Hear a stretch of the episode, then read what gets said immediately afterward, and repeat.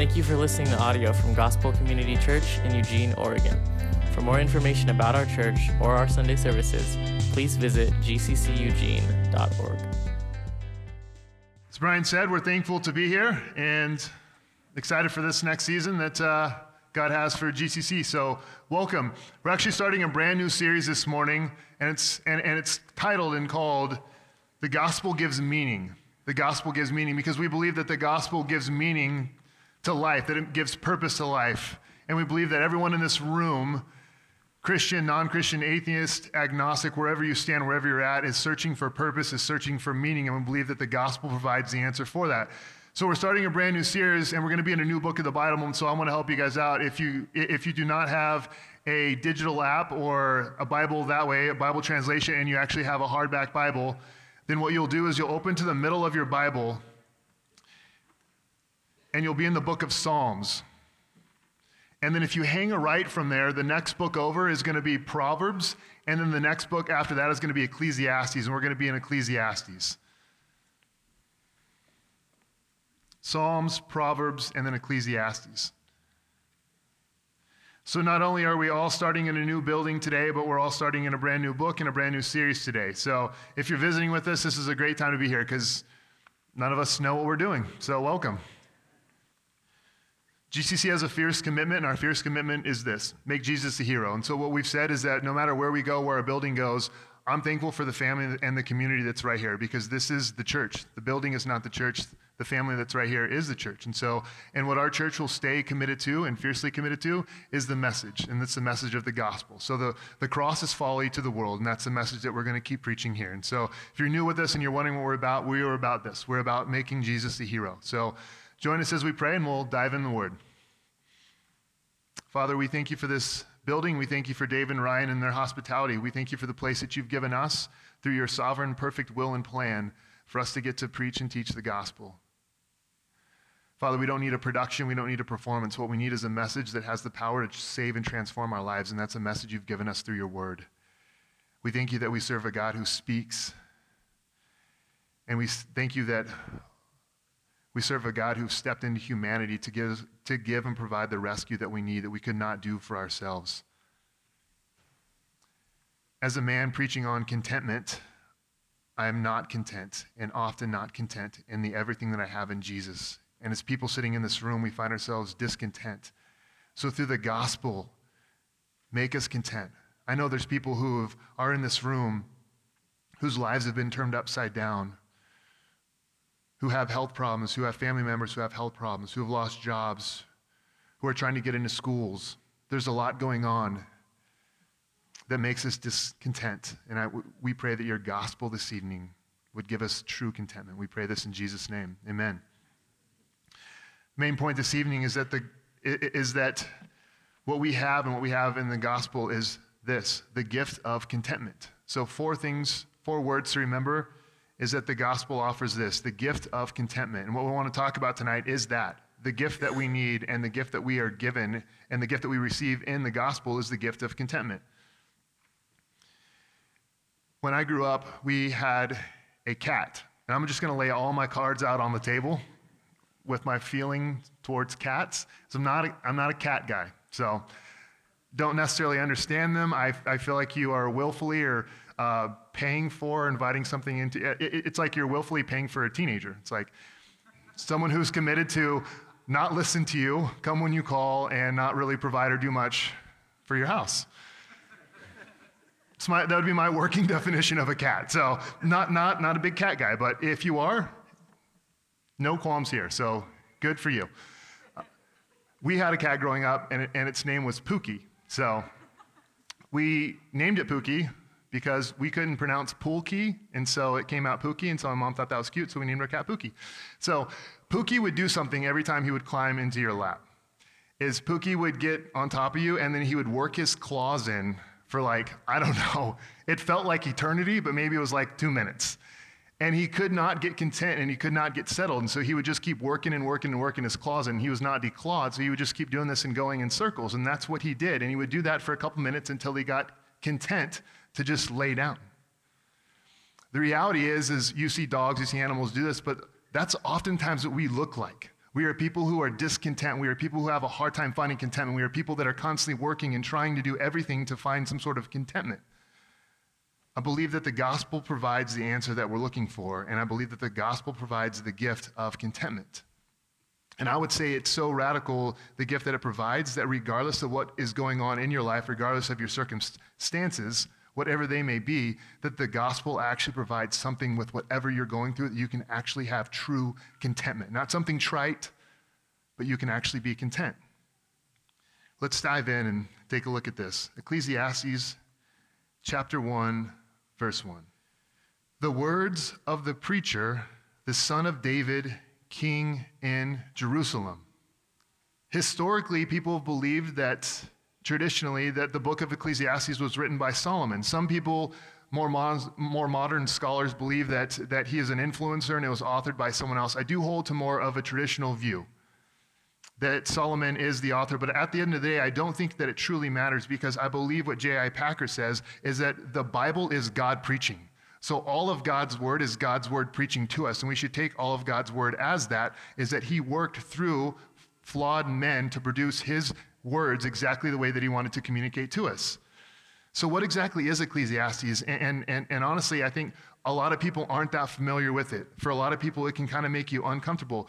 It goes in wisdom literature. So, that's what it's known as. We don't read wisdom literature the same way we, we would read a historical narrative like Genesis. We read it differently. We don't read a math book the same that we'd read a science book. We read it differently. What is it seeking to do? Wisdom literature is seeking to do this. It's seeking to answer the questions that all of us have about life and what is life like post to fall. So we believe that God created the world perfectly and then there was a fall of mankind. And so wisdom literature is seeking to answer a lot of these tough questions that we're all wrestling with. Like, what's the purpose and the meaning of life? How do you deal with this stuff on a day to day basis? It's seeking to do that. What Ecclesiastes more specifically is seeking to do, it's seeking to give us a jolt back into reality. It's going to jolt us back into the reality to see the world as it truly is. The world is not pretty, the world is messy.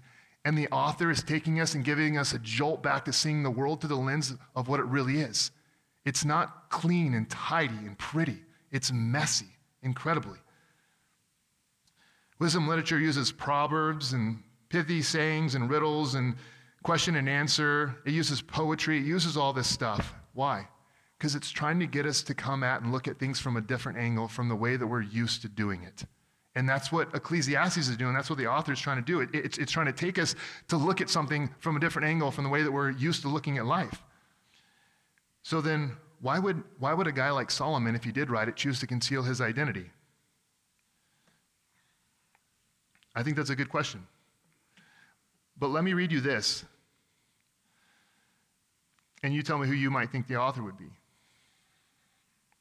Talk to me about the truth of religion, and I'll listen gladly. Talk to me about the duty of religion, and I'll listen submissively. But don't come to me talking about the consolations of religion, or I shall suspect that you don't understand. Meanwhile, where is God? Go to him when you're in need and, and, and desperate, when all other help is vain. And what do you find? A door slammed in your face, and a sound of bolting and double bolting on the inside. After that, silence you may as well turn away. The longer you wait, the more emphatic the silence will become. Who wrote this? N.W. Clerk and his wife H. Because he went by a pseudonym, he went by a hidden name. This was written by an author that many of you would like and an author that many of you would read who's, who's written some of the most famous books in Christianity called Mere Christianity, The Screwtape Letters. C.S. Lewis wrote this and he wrote it under a false identity, N.W. Clerk.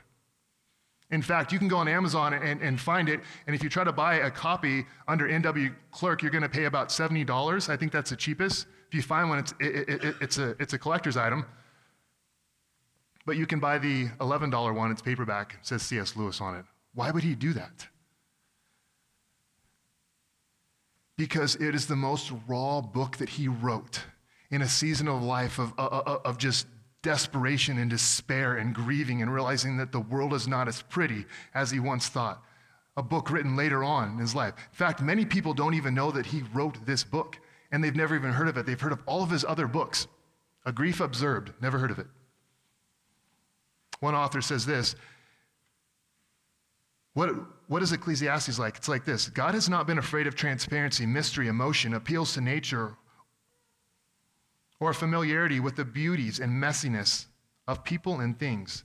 The biblical uh, literature in general, and Ecclesiastes in particular, listen here, show us more of God than we perhaps know or are comfortable with. God wrote this, and it probably makes people uncomfortable because there's a rawness to it, there's a realness to it. And, and, and it makes us have to wrestle with some really difficult questions. But what it makes us wrestle with is this is what are you finding your purpose, worth, and meaning in in life? And what are you looking for to try to make you content? This is, this is evangelistic too, because everyone in this room, no matter where you came in, no matter where you're at, we are all equal in this that we are trying to make ourselves content, that we are trying to find something that gives us contentment, and we're looking everywhere in the world to do that. This is not new. This happened with creation, you have the fall. This is what happened. They started looking for things outside of God to give them contentment, and, and man has been doing that ever since. Verse 2, look here. So you have the start, you have a, a framework of Ecclesiastes and then it starts off like this Imagine I just get up in the pulpit this evening and I say this Vanity of vanities, says the preacher, vanity of vanities. He's yelling, he's making this loud declaration, and he says, All is vanity. That's loud. You guys, if you just came in and you were visiting, and, and, this is like the first time you ever came, and that's all I said, I stood up and I said, Vanity of vanities, all is vanity. Some of you would be like, Thanks for inviting me.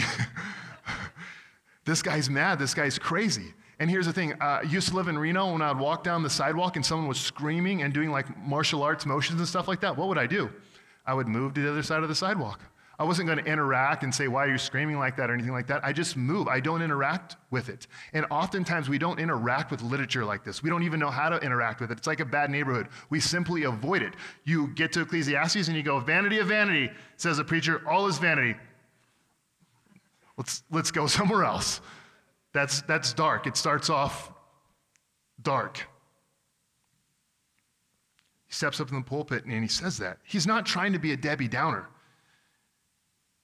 What he's trying to do is make you open your ears and listen that, that, that what you're trying to gain control of in life will elude you. If you think that life is about you gaining control of, of, of the situation and the circumstances you're in, it will elude you. How do I know this? Because vanity actually translates hevel.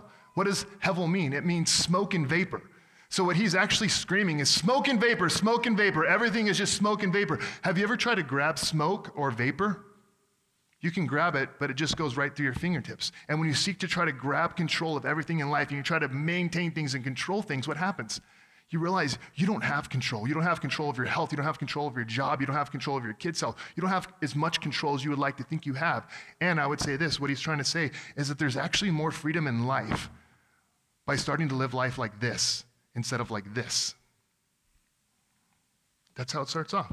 Vanity of vanities, says the preacher. All is vanity. Let's keep reading. It's not going to get better. I'm just letting you guys know. What does man gain by all the toil at which he toils under the sun?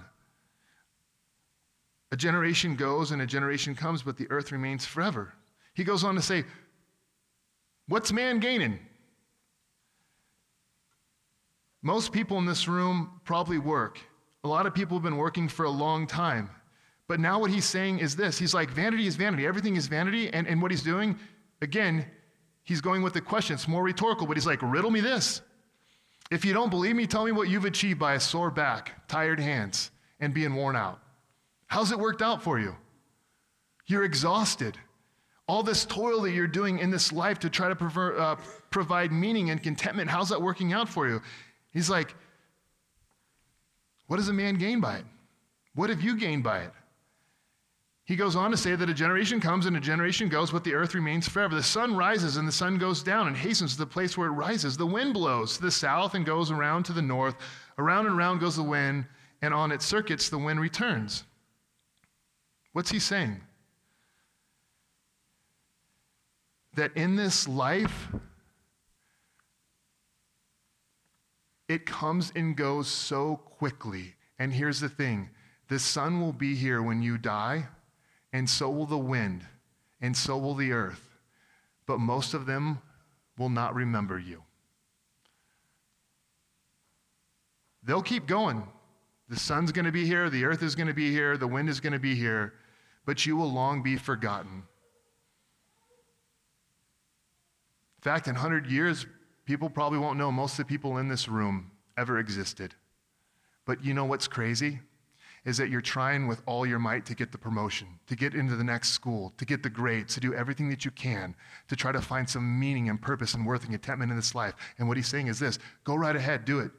You think you're the first one that's tried that? And then you know what you'll do? You'll, you'll die, and you can just pass the baton on to the next generation. They'll come in, and they'll do the same exact madness that you're all doing right now, that I'm doing. That's what he's saying. It's like, you think this is new? You think you're the first person that's tried this, that, that, that, that thought if I can have the, the, the better job, the, be, the better promotion, the better school, the better career, and that's what you're fighting for. That's what school's all about. Getting to this career that all of a sudden you're grinding for every single day. All of a sudden your life is fading away, and you go, this is what it's all about. And he's saying, you, you soon will be forgotten. He even tells us that creation's struggling. Look at verse 7. All streams run to the sea, but the sea is not full. To the place where the streams flow, there they flow again. What is he saying? Creation's struggling too.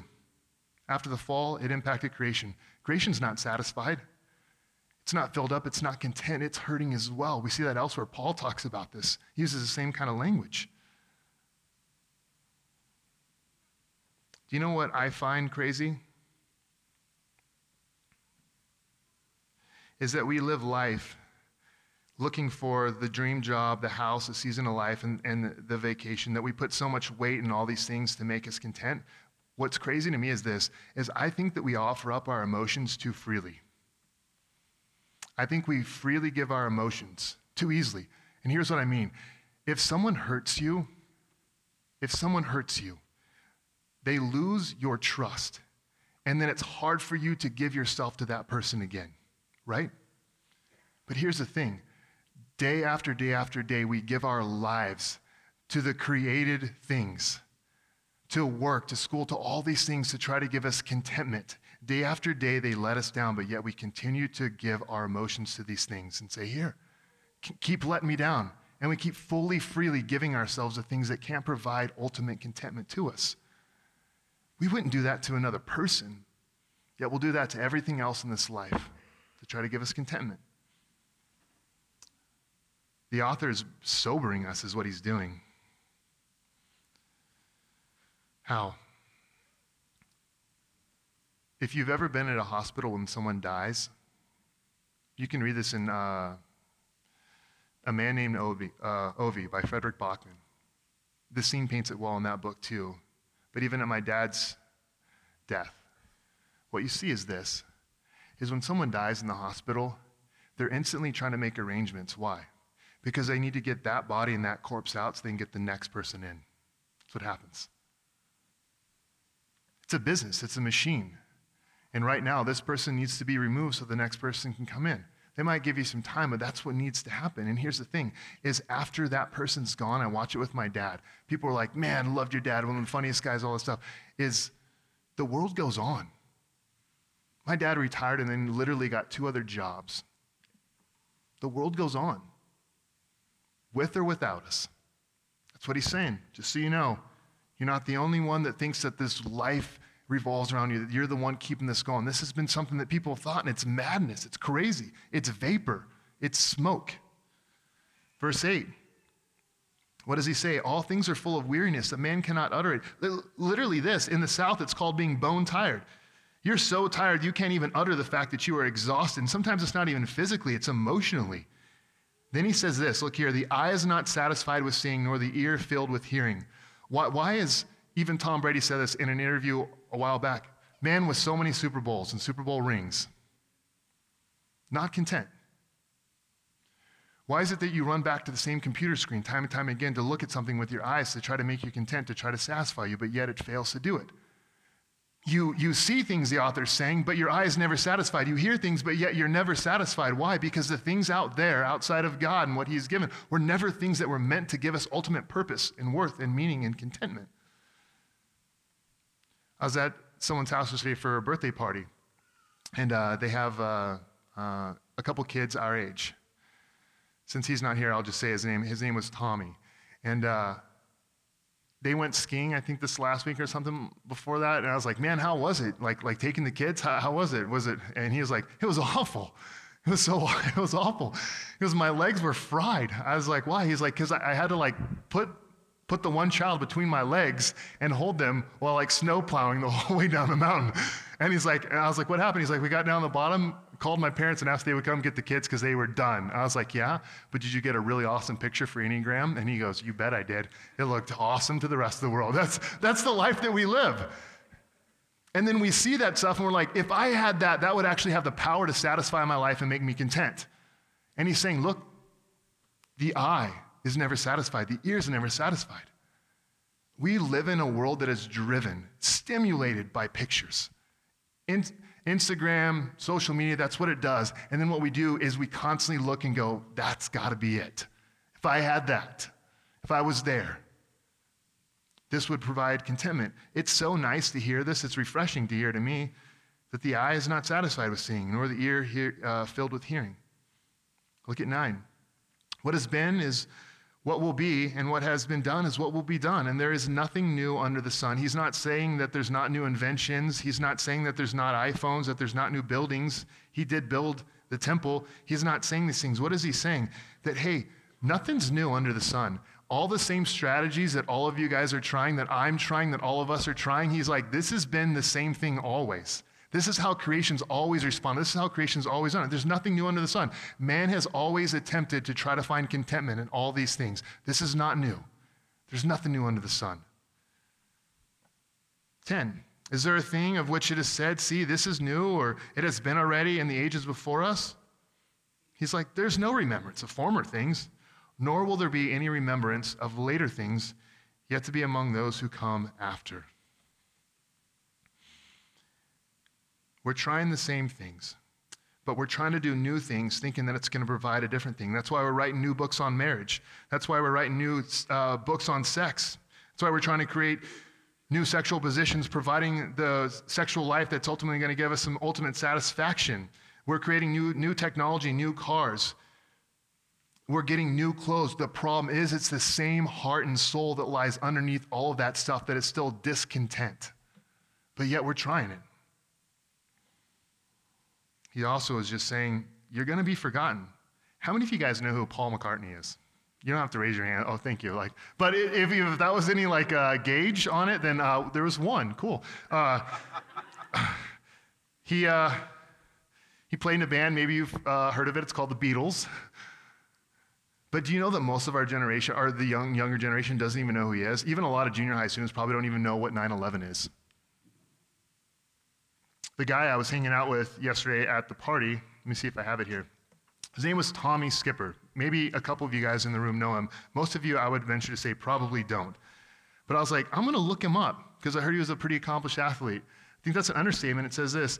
Uh, it's talking about him. Uh, Tommy returns to, uh, to Duck Fold for a senior season in 2006 and 2007 as Oregon's second ever four time NCAA champion, follow the lead of distance uh, great Steve Prefontaine. Goes on to say all of his other accomplishments, including that I think he set the indoor Oregon record as a freshman for pole vault. Did a lot of cool stuff. Here in town, most of you probably don't know him, never heard of him. Most athletes and celebrities, even of our age, even 10, 20 years ago, you can't mention their names. I think silence is the right response because that's what he's trying to do. He's trying to sober us to go, this is the reality. The other thing he's trying to say is this most of us in this room live for the God of happiness. You woke up this morning and you put on clothes or you got warm because it makes you happy. You ate food because it makes you happy. Maybe you got in the shower. Maybe you stayed in the shower longer because you have kids and that makes you happy. I'm, I'm not saying it's a bad thing. I'm just saying it's, it, it's probably uh, just a realistic thing. But, but maybe you came to service this morning because it makes you feel good and that makes you happy. The reality is, is that we live in a world where we constantly do everything to make us happy. And I'm not saying happy is a bad thing. I'm saying that's just a really bad God. Even marriage is not intended for happiness. It's intended for holiness, where we get messed up is that we think it's all about happiness. We think life is all about happiness, and that's what we live for. We live for the God of happiness. If my spouse is happy, if my wife is happy, if, if my kids are happy, if all this is happy, that's what we live for happiness. What does he say? We're going to jump down. Remember, it's God speaking. That's verse 13. And I applied my heart to seek and to search out by wisdom all that is done under heaven. It is an unhappy business that God has given to the children of man to be busy with. What, what else does he say? I've, he, he said, I've seen everything under the sun, and behold, all of it is vanity, striving after the wind. He says that what's crooked cannot be straight, and what is lacking cannot be counted. What else does he try? Look here. I said in my heart, I have acquired great wisdom, surpassing all who were over Jerusalem before me, and my heart has had great experience of wisdom and knowledge, and I applied my heart to know wisdom and to know madness and folly. I perceive that this also is a striving after the wind. What's he saying? This Solomon was the wisest guy. He was also the wealthiest of his time. What's he saying? That he humbled himself and, and, and he did something for us. It's very helpful. He's like, I'm going to go out and I'm going to search the world and see if there's something out there that is able to, to provide contentment. I'm going to humble myself as a very wise, smart, and wealthy man. I'm just going to go out and search it out. And here's why it's helpful. When, when you talk to people who have tried stuff, who've tried relationships, who, who have fallen in sin, eh, who, who have tried all these things, I've yet to see someone as a pastor come back and go, man, that's what did it for me. That's what made it really worth it. And he's like, I went out and I tried it all. And you know how he ends is this I even got all the degrees. I lined my walls with degrees, in a sense, is what he's saying. And knowledge and wisdom, it did not do it. Why? Because at the end of the day, I am no different than the man who never graduated high school. I try to climb the academic ladder in a sense, but I still have the same heart and same soul inside of me. I cry the same tears, I have the same longings, and I'm still not content. All right, that's it. We'll wrap up there. in a sense, that's how the that's how the chapter ends. For in much wisdom is much vexation, and he who increases knowledge increases sorrow. What's he saying? The longer you live, here's what he's saying the longer you live, the more you'll understand because you're going to gain more knowledge that you'll see that actually everything is hevel. It's vanity, it's smoke, it's vapor. Stick around, you'll see. And that's, that's kind of how he ends. We won't end that way. Thankfully, we live on this side of the cross and of the resurrection. We know where to look because we get to look back. They were looking forward. I'm going to read this brilliant, what I think is just a well said quote by David Gibson, because I think it helps speak to this. Let's pretend, he says. In a sense, chapter one is about pretending. Let's pretend that if we get the promotion or see our church grow or bring up good ch- children, we'll feel significant and leave a lasting legacy behind us. Let's pretend that if we change jobs or immigrate to the sun, we won't experience a humdrum tedium of, ordinary, uh, of the ordinariness of life. Let's pretend that if we move to a new house, we'll be happier or never want to move again. Let's pretend that if we end the relationship that we're in and start a new one, we won't ever feel trapped. Let's pretend that if we're married or weren't married, we would be content. Let's pretend that if we had more money, we would be satisfied. Let's pretend that if we get through this week's pile of washing and dirty diapers and laundry and shopping lists and school runs and busy evenings, next week will be quieter. Let's pretend that time is always on our side to do the things we want to do and become the people we want to be. Let's pretend we can break the cycle of repetition and finally arrive in a world free of weariness. What does he say? We long for change in a world of permanent repetition, and we dream of how to in, uh, interrupt it. Why? Because we don't know how to make sense and find contentment in the ordinary, everyday stuff of life. So we have to constantly look for an extraordinary moment, a vacation, something else, the dream job, whatever it is, something else must be the thing that's going to provide the contentment for me that I need if you were going to write something down, I would encourage you to write this down. Life in God's world is a gift, not gain. Life in God's world is a gift, not gain. And what the gospel does is it doesn't make the vanity go away, it just makes the mundane, ordinary stuff enjoyable. The stuff that actually all of life consists of. It makes it enjoyable. How does it do that? Well, let's start with Jesus. I think that's a great place to start and end with. Christ is God, one of the members of the Godhead. What did he do? Well, he picked his own parents. That's the cool thing about being God. When you're going to come to earth, you get to pick the parents you want. And he picked very ordinary parents. He also got to pick his job. What did he do? He picked a very ordinary job, a blue collar job as a carpenter. What else did he do? He got to pick his friends. But ultimately, what did he do? He found contentment. Why? Because contentment was not something out there that he could get his hands on. Contentment was something that was in here, that it possessed with him and his relationship with his father. It wasn't something to be grabbed hold of and clinched onto, it was something that he already possessed. Even before he started his ministry, which is incredible, it was extraordinary. God the Father said, This is my son with whom I'm well pleased. Identity first, and then his works afterwards. It was never go and do this stuff, and then you'll be my son with whom I'm well pleased. It started there. What else? Contentment is not something that we reach out to and grab a hold of us, grab hold of. It is something that we possess. Here's what I mean. I won't make you turn there, but I'm going to read some passages. The, the first one is from 1 Timothy 6, 6 through 7. You guys can look later. You can even do a word study on this if you want. Listen to this. But godliness with contentment.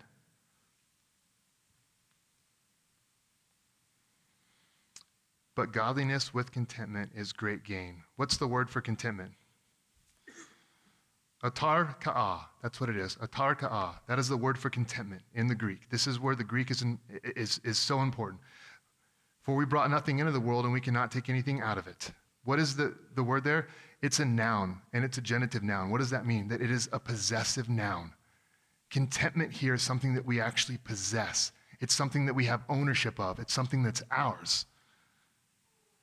This same word, atar ka'ah, is used again in 2 Corinthians 9 7 9. And God is able to make all grace abound to you, so that having all contentment, all sufficiency, all autarkeia in the world, in all things at all times, you may abound in every good work. Same word. It's a noun. The problem is, is that when we think about contentment, what we think is something that we need to do and something that we need to grab hold of, not something that we possess as a child of God. Contentment is a gift. It is a gift of God. He's given us the gift of contentment. How else do I know this? Paul, we're looking at the writing of Paul. Paul does not use verb literature, or uh, I'm sorry, he does not use verbs. He's not saying, here's what you do. He, he says that one time, and we'll get there. He uses an adjective in Philippians. Autarkes is the word that's used there. What does he say? He says this Not that I'm speaking of being in need, for I have learned in whatever situation I am to be content. He's saying here, I have learned to be content. Content describes, it's an adjective here, it describes who I am. When I'm, I know how to be brought low and I know how to abound in any and every circumstance. I have learned the secret of facing plenty and hunger and abundance and need. I can do all things through Christ who strengthens me. Again, what was said before is that I have all, it says, contentment. And here, contentment describes what he has. So, what does that mean for us? It means this. You need to hear this. If you're a child of God, please stop searching for contentment as, as though it's something to find out in the world that you need to go and grab hold of. That's not how it works. Literally, as a child of God, when, when you receive Christ, when you put your trust and faith in Christ, then what we understand is this that on the cross, Christ got everything that we deserve. What he supplied to us was an infinite surplus of righteousness. It wasn't like, here's enough righteousness to get you by for the day. He's like, here's an infinite amount of righteousness. But in that moment, when we put our trust and faith in him, we get a relationship with him. We are reconciled to God. What we also receive in that moment is we receive the gift of contentment. So we're not stuck trying to find it. You literally, as a Christian, you have it. That's what Paul is trying to tell you. It's a gift that you have. What does it look like? On a day to day, it is taking hold of what is mine and what I have with the Father and learning to find contentment there and not in anything I do. It, This is the only thing I can try to tell you to try to change what we understand. Is yes, Paul goes on to use a verb, and he does that in 2 Corinthians.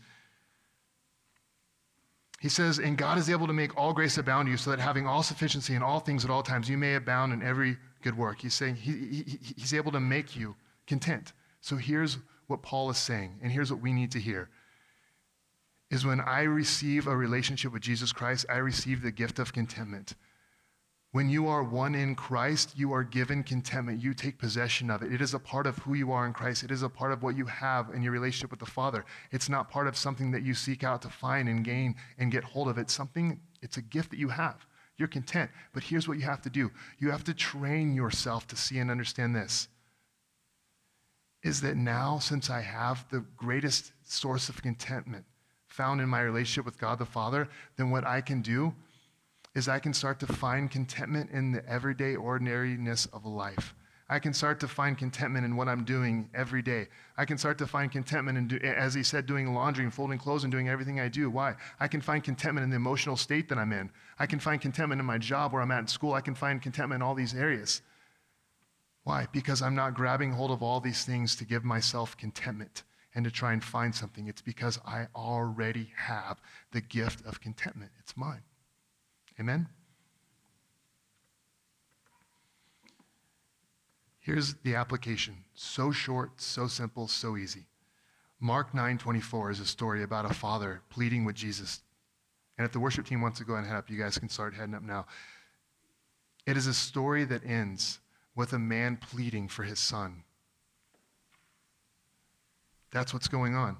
Is this man is pleading for his son's life to spare him. Do you know what the Father says to Jesus? It's beautiful. He says this, and it should be our prayer. I believe. Help me with my unbelief. In a sense, that's our daily prayer this week is that I believe that you've given me the gift of contentment. You haven't left out something for me, my relationship with you. I believe. I believe that the gospel is finished. I believe that I'm secure in Christ. I believe that the full sufficiency of Christ's righteousness has been supplied for me. I believe that you have given me all this.